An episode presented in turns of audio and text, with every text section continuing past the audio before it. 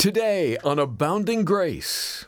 What would spies come and find if they entered into our congregation? As it's reported that perhaps that's happening now. What would they find? Would they find a room filled with love? Would they find a room filled with rebellion? And what would they find in our hearts and our lives for us? What's our reputation to the watching world? Well, I hope that the transforming power of God's love would put us in a position. Certainly, we need to draw our lines, but would, that we would draw our lines in agape love. And that the testimony would come back to go, man, I don't, I don't understand them at all. But boy, do they talk about Jesus a lot. And there's a demonstration of care and concern for one another and for the community. This is amazing grace.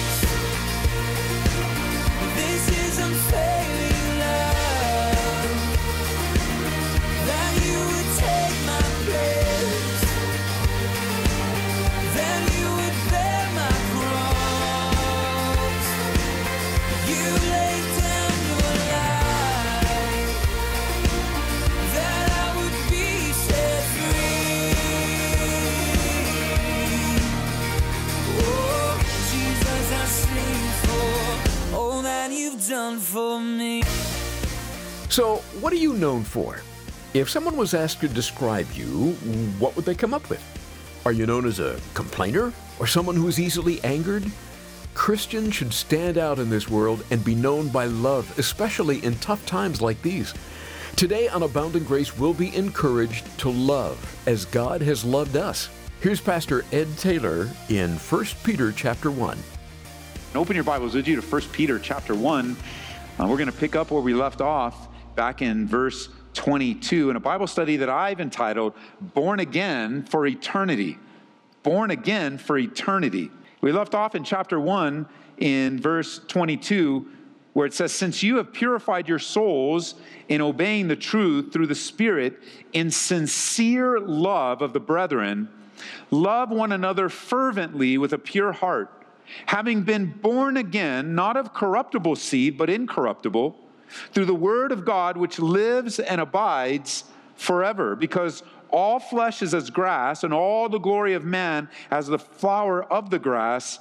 The grass withers and the flower falls away, but the word of the Lord endures forever. Now, this is the word by which the gospel was preached to you. In our last study together, we learned the value of loving one another and loving our community with this fervent love, this fiery, on fire love. The natural response of lives purified by the blood of Jesus is obedience obedience in the truth. And love is God's mark in your life, it, it is evidence of His presence in your life. Remember, we learned, and you can jot it down in John chapter 13, in verse 33, it says, Little children, I shall be with you a little while longer. You'll seek me, and as I said to the Jews, where I'm going, you cannot come. So now I say to you, a new commandment I give to you that you love one another, as I have loved you, that you also love one another. And by this, all will know that you are my disciples if you have love for one another. And so, what's exactly new about this love and loving one another? I mean, this is not a new command in the Bible, it's all over the Old Testament. In Leviticus chapter 19, verse 18, it says, You shall not take vengeance, nor bear any grudge against the children of your people, but you shall love your neighbor as yourself, because I am the Lord. So, what is this new part? The new part of the commandment to love are the words that Jesus says, As I have loved you. That's new. That's a totally different way of relating to one another. That was new to the disciples, and it was a new way of love for you and me the love of Jesus. I mean, we can all define love in different ways and we can all express love in different ways, but what Jesus commands is that we love as He has loved us. In the newness of the new covenant, in the newness of the agape love. Uh, when you read through, let, me give you an example. Turn over to 1 Corinthians chapter 13. 1 Corinthians chapter 13 we have a display of love. It's not a complete definition of love. I don't like, I don't like using that. It's not a definition of love, it's more of a display. And, and it's, there's so much more to the agape love, but this is a great example. Pick up with me in verse 1 of chapter 13. Though I speak with the tongues of men and of angels, but have not love, I've become a sounding brass or a clanging cymbal. And though I have the gift of prophecy and understand all mysteries and all knowledge, and though I have all faith so that I could remove mountains, but not have love, I'm nothing.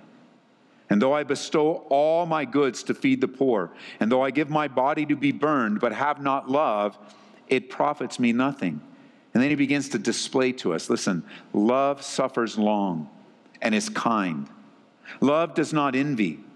Love does not parade itself, is not puffed up. Love does not behave rudely, verse 5, does not seek its own, is not provoked, thinks no evil, does not rejoice in iniquity, but rejoices in the truth, bears all things, believes all things, hopes all things, endures all things.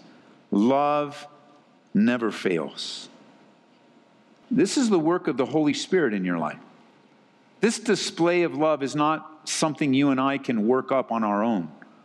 We can't just take this as a list and say, okay, this is what I will be. No, rather, this is the work internally of the Holy Spirit, the transforming work inside of us. It's a new way of relating to one another. It's not the kind of love of a romantic comedy or definitions of love from some song but rather the self sacrificial, unconditional spiritual love that is welling up inside of us and it needs an outlet. And now, verse 35 in John 13 makes sense that there's a mark in the world that this special, unique agape love of God demonstrated among a group of people, a collective group of people.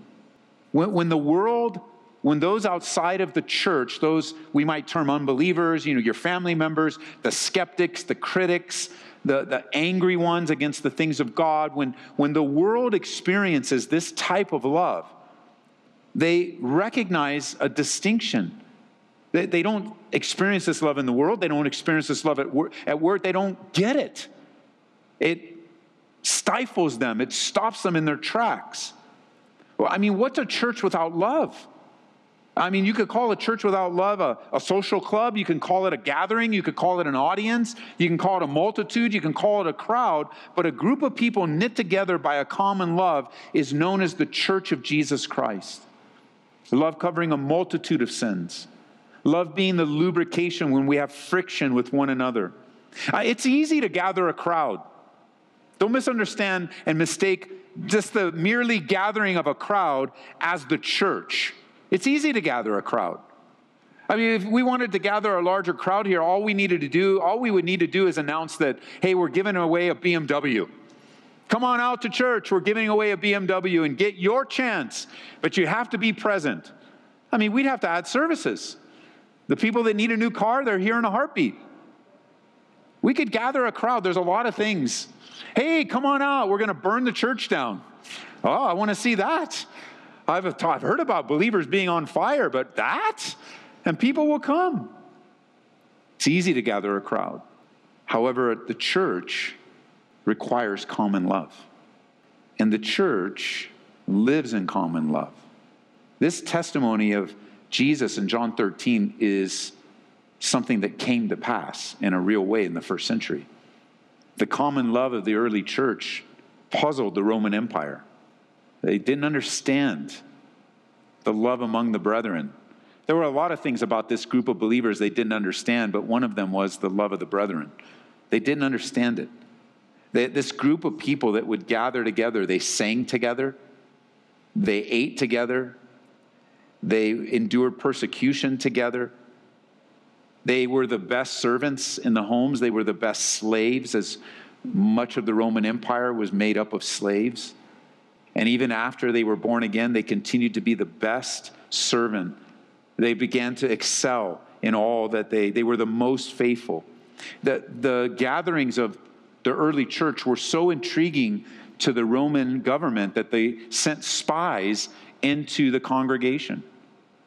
They sent spies to find out what was happening among them and report back to them Tertullian writes that the Roman government was so disturbed by the early church as Christians were increasing in numbers, and because they wouldn't even bow down to Caesar, and they wouldn't participate in idolatry anymore. They wouldn't take what was required of their to demonstrate their loyalty to Caesar is where they drew the line. They drew the line when they were required to take a pinch of incense and sprinkle it on the bust of Caesar and bow down to the image of Caesar to express their loyalty. They would refuse to do that. They would not bow down to the emperor or any image of the emperor. And so the Romans, the Roman government began to think that they were disloyal. And spies went into Christian gatherings and came back with a report that read something like this, and I quote, These Christians are very strange people.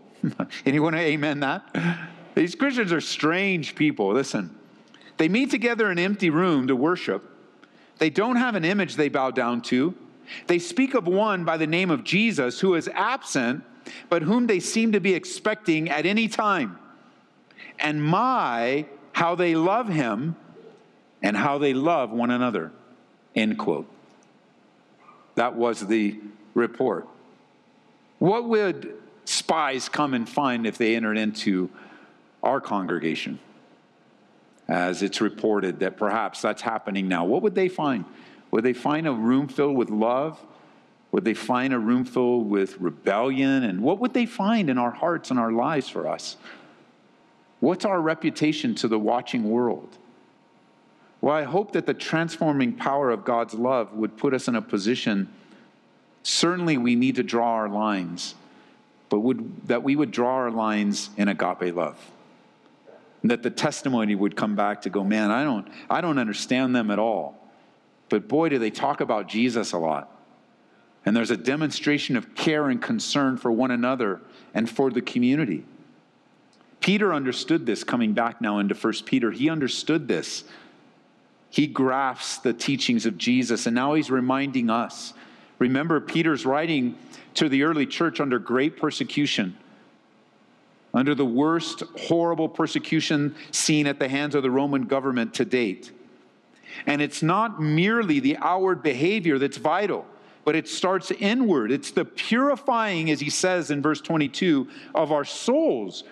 You and I cannot purify our souls. We, we, we are unable to do that inward work. And so we focus on the outward. Many times uh, in a congregation like this, the good news of the gospel will go forth that today I declare to you, very matter of factly, that if you will turn to God and repent of your sins, He will forgive you. He will take away the guilt and the shame. He will adopt you into His forever family. He will begin the work inside.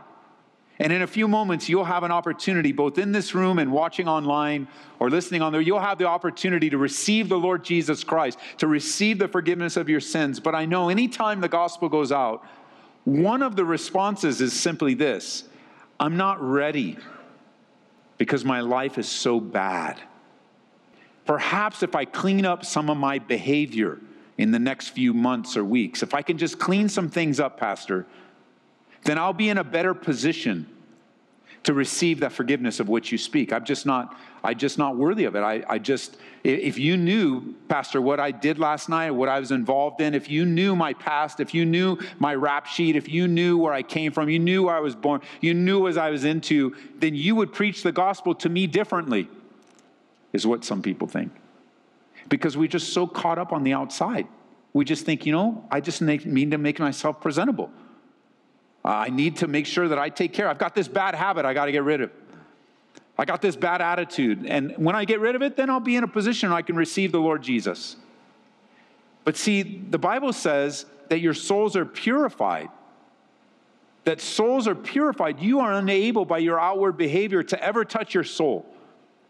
And neither are you by your behavior ever able to deserve or earn the forgiveness of your sins.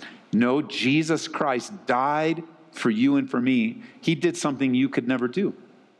I know of which I speak. I was one of them, sitting in a church very similar to this, hearing uh, the pastor teach about the love of God, and I just began to think, talking myself out of it, like, I mean, God may love people, but I'm outside of the bounds of God's love.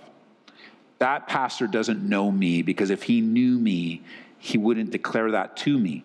I'm so bad. I, am worse than he knows. I've done bad. I've thought bad.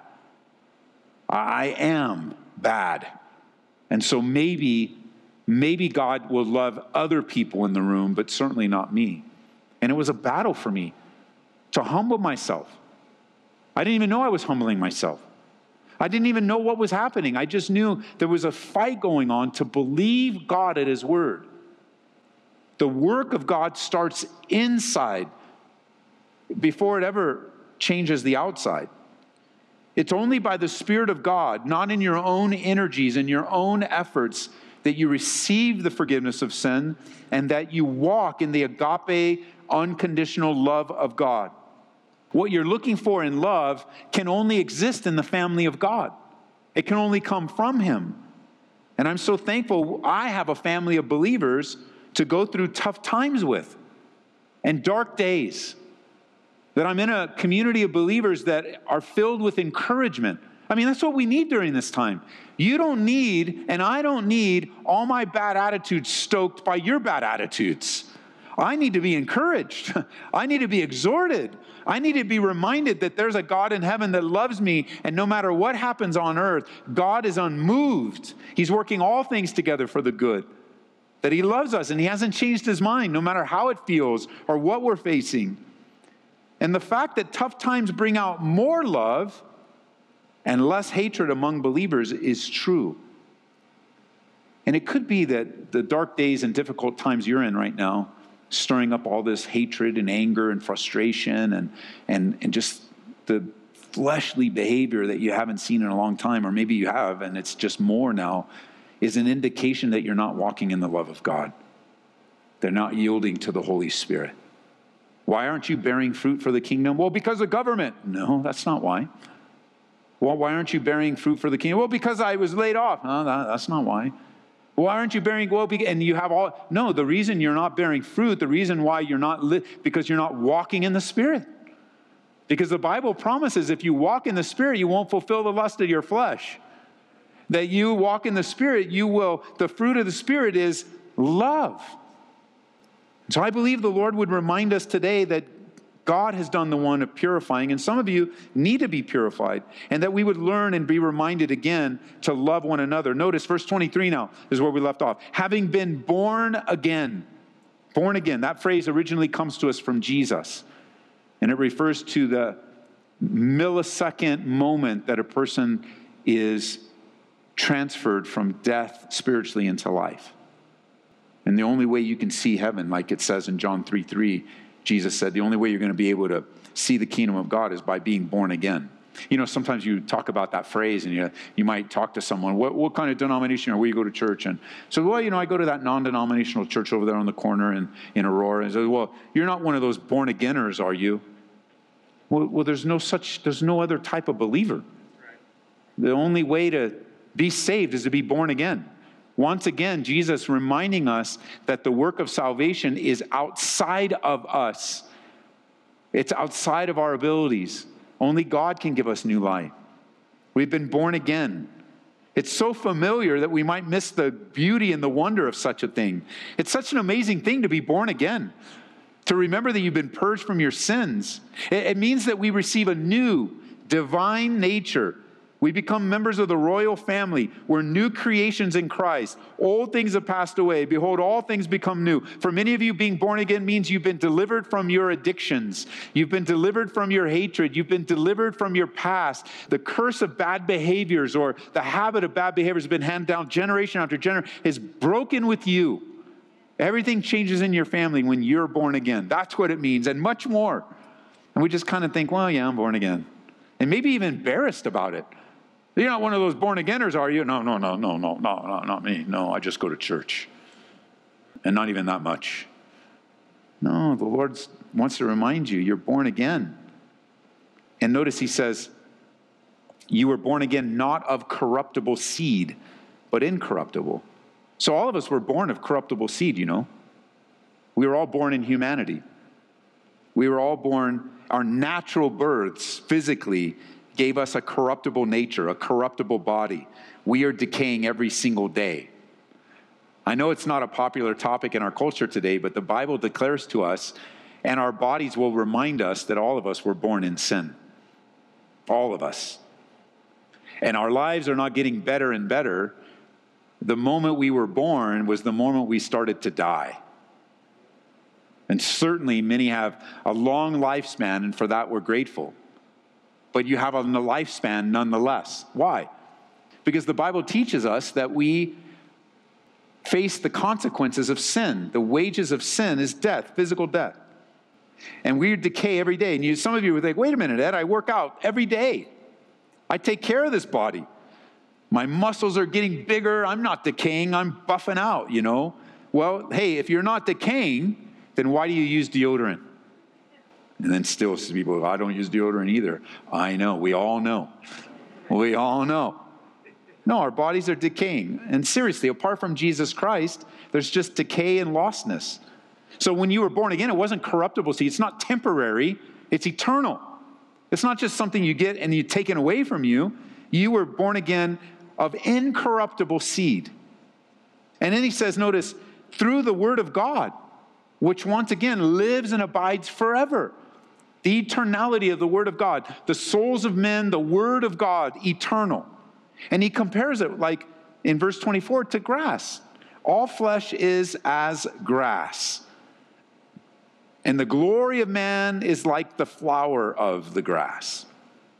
Here in Colorado, of course, in the right season, the grass on our lawns look very nice for a short amount of time, but they look very nice nice and green. You take care of it. The flowers begin to bloom. I don't know the difference between the ones that last forever and the ones that last temporarily, but you know, there are certain flowers that you get at certain times. When they bloom, it's very beautiful, very colorful, and it's a wonderful season. But the grass soon turns brown, and the flowers, they die. Uh, they are no longer blooming, they fall away. Their beauty is only for a season. Everything down here on earth is not permanent. Remember the context of Peter. Right? This is why we teach the Bible verse by verse. You, you got when you think of the grass now, and you think of the flowers, and you think how it's green and brown, and you think of the beautiful flowers and the petals falling. The, the context is trials. So you, you get to sense that you start to think that trials are going to last forever, and they're not. In Jesus' name, your trial will come to an end. Hope, most of us hope that it'll come to an end and we still have some extra time to enjoy a life without trials. You know, we want them to end now. But for all of us, our trials will end the moment we die and enter into the presence of the Lord. You have a promise from God. It's like the grass. The grass doesn't stay perpetually green. The flowers don't stay perpetually bloom. They're temporary. And, and you can imagine as you're on the run and you have the government after you and you're going to be lit up in, in Nero's Roman gardens and, and you're just like lost everything and you're reminded, no, I've been born again. This isn't going to last forever. Yes, there are seasons in life, and it's good to remember that the difficult seasons won't last forever. This is Abounding Grace with Pastor Ed Taylor. He's leading a study from 1 Peter. You can find our studies online at aboundinggraceradio.com. And they're also accessible through our app as well. Do a search for Ed Taylor in the App Store or Google Play and look for us on Apple Podcasts. Well, here in the month of December, we picked out a timely resource we think you'll enjoy and get a lot out of. It would even make a great Christmas gift. It's called The Case for Christmas. So, who was in the manger that first Christmas morning? Not everyone agrees on the answer to that. If he was the divine Son of God, how do you know for sure? Well, Lee Strobel investigates in The Case for Christmas, and we'll send it to you when you support Abounding Grace with a gift of $25 or more today. Please make your request by phone at 877 30 GRACE or order it online at calvaryco.store. Also, remember that it's through your support that we're able to bring Abounding Grace to your radio station every day. With your help, countless thousands of people are hearing the truth of God's Word all over the nation and world. at a time in human history where they really need to hear it, too. We can be reached toll free at 877 30 GRACE, or you can make a donation online at aboundinggraceradio.com. Set aside another half hour to join us tomorrow when we'll dig deeper into 1 Peter with Pastor Ed Taylor here on Abounding Grace. This is amazing grace.